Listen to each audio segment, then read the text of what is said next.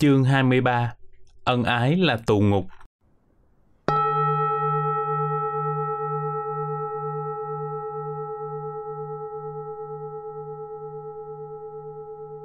một Dịch nghĩa Người bị ràng buộc bởi vợ con nhà cửa còn nguy hại hơn ở lao ngục. Lao ngục còn có ngày được thả, tha, hệ lụy vợ con thì không một ý niệm xa lìa. Một khi tâm luyến ái về sắc đẹp rồi, thì đâu còn sợ đến gian nguy. Dẫu có phải chịu họa dưới miệng hùm, cũng đành cam chịu.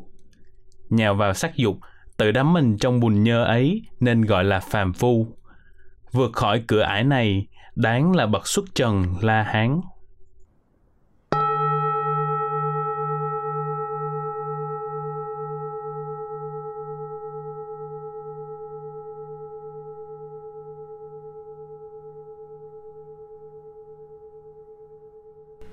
Hai Lược giải Lời lẽ của Đức Phật ở chương này thật là thâm trầm sâu sắc.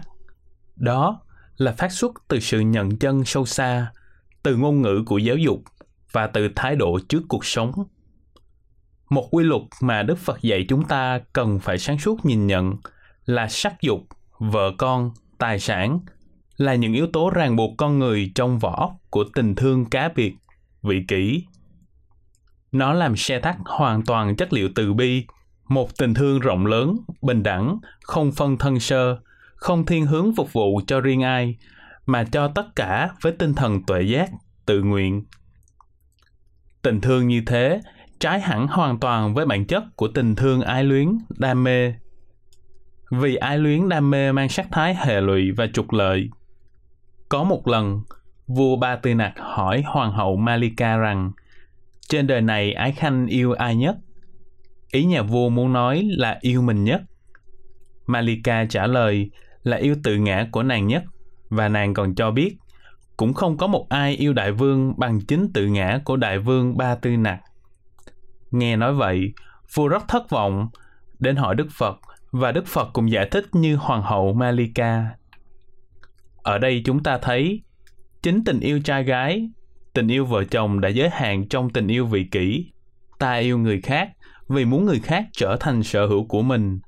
Như vậy, chính là ta yêu cái tự ngã của ta, yêu vì phục vụ cho tự ngã của ta, chứ không phải là do một động lực gì khác. Do đó, tình yêu vợ chồng, hôn nhân, gia đình, con cái là một thứ tình yêu phàm tình, thế nhân mà con người xuất gia phải thoát ly hẳn. Nhà nho thường nói con là nợ, vợ là dây oan. Câu nói này tuy cũng phản ánh sự ràng buộc của vợ con đối với người chồng, người cha, nhưng lại có cái nhìn kỳ thị của phong kiến. Theo Phật giáo, vợ con không phải là yếu tố ràng buộc người Phật tử tại gia trên mọi lãnh vực cuộc sống, nhưng chỉ với người Phật tử xuất gia, sự lập gia thất mới là sự ràng buộc. Vì như vậy, sự nghiệp hoàn truyền Phật Pháp ở vị ấy sẽ bị hạn chế có thể mất đi tính nhiệt tình phụng vụ. Tình yêu của người xuất gia có thể nói như một thi sĩ nào đó. Ai bảo rằng tu chả biết yêu, tu nhân ái cảm hơn người nhiều, bằng bi trí dũng yêu nhân loại, chuyển cuộc trần gian hết dập dìu. Ở trường hợp này, người tu sĩ yêu bằng chất liệu bi, trí, dũng để nâng đỡ, dìu dắt mọi người cùng tiến tới con đường giác ngộ. Yêu đó thật sự là một hành nguyện độ sinh khế cơ, khế lý, khác với sự hệ lụy tình ái vợ con. Trong các kinh Nikaya, Đức Phật diễn tả sự luyến ái nam nữ, vợ con chỉ là sự ràng buộc trong hệ lụy đau khổ. Nó cũng giống như hình ảnh của một con bê chưa bỏ được sữa mẹ. Khi nào chưa cắt được, ái dục giữa gái trai tâm ý vẫn buộc ràng như bò con bú mẹ và đương nhiên, sống trong đam mê sắc dục vợ con, người ấy chỉ đạt đến mức độ sống tối đa là làm người lương thiện, đạo đức, chứ không được giải thoát khỏi tam giới. Do đó, khi thân hoại mạng chung, người ấy vẫn trôi theo dòng tái sinh của kiếp người. Người tâm ý đắm say con cái và súc vật. Tử thần bắt người ấy như lụt trôi làng ngủ. Từ cái nhìn của bậc xuất ly tam giới huấn luyện các đệ tử xuất gia theo con đường phạm hạnh viễn ly để phục vụ trọn vẹn đức phật khẳng định với hàng xuất gia rằng ai có các con trai sầu muộn với con trai. Người chủ các con bò sầu muộn với con bò sầu muộn của con người, chính do sự sanh y. Ai không có sanh y, không thể có sầu muộn. Ở lời dạy trên, cũng như kinh văn của chương này, chúng ta không được phép lý giải ở bình diện giáo dục nhân bản, mà là giáo dục siêu nhân bản. Điều kiện trở thành thánh nhân, bậc giải thoát, không một người thân, nhưng tất cả là thân thích không con cái, nhưng tất cả là đệ tử đệ tử tinh thần. Chính vì thế, mà kinh duy ma cật nói rằng, pháp hỷ chính là vợ, tâm thành thật là trai, tâm từ bi là gái, không tịch là nhà cửa của bồ tát, và nói chung là của các tăng sĩ phật giáo. Vì vậy, điều kiện tiên quyết và cần thiết đối với người xuất gia là phải độc thân như đức phật đã giải thích và khuyên dạy ở câu kệ dưới đây. Ai nhớ nghĩ chờ mong đối với vợ và con, người ấy bị buộc ràng như cành tre rậm rạp. Còn các ngọn tre cao, nào có gì buộc ràng, hãy sống riêng một mình, như tê ngưu một sừng. Ở kinh ái sinh đức phật quy tất cả mọi sầu bi, đau khổ trên thế gian này đều có nguồn gốc từ ái. Chính từ ái, sự yêu thương khi xa lìa nó, người ta đau khổ, khóc lóc.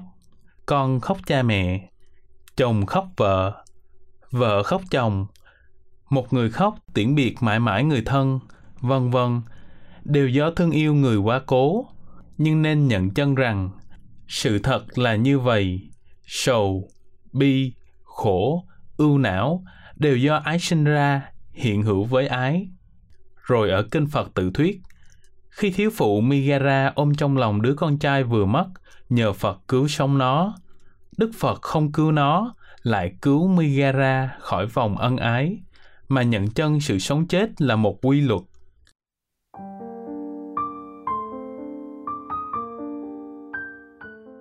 Này gia chủ, cái chết luôn hiện hữu, và đó là thân phận của con người. Những ai có một trăm người thân yêu những người ấy có một trăm sự đau khổ. Những ai có 90 người thân yêu, những người ấy có 90 sự đau khổ. Chỉ đến có một người thân yêu thì có một sự đau khổ. Chỉ với ai không có người thân yêu thì người ấy mới không có sự đau khổ. Ta nói rằng họ là người không có sầu, không có tham đắm, ưu não.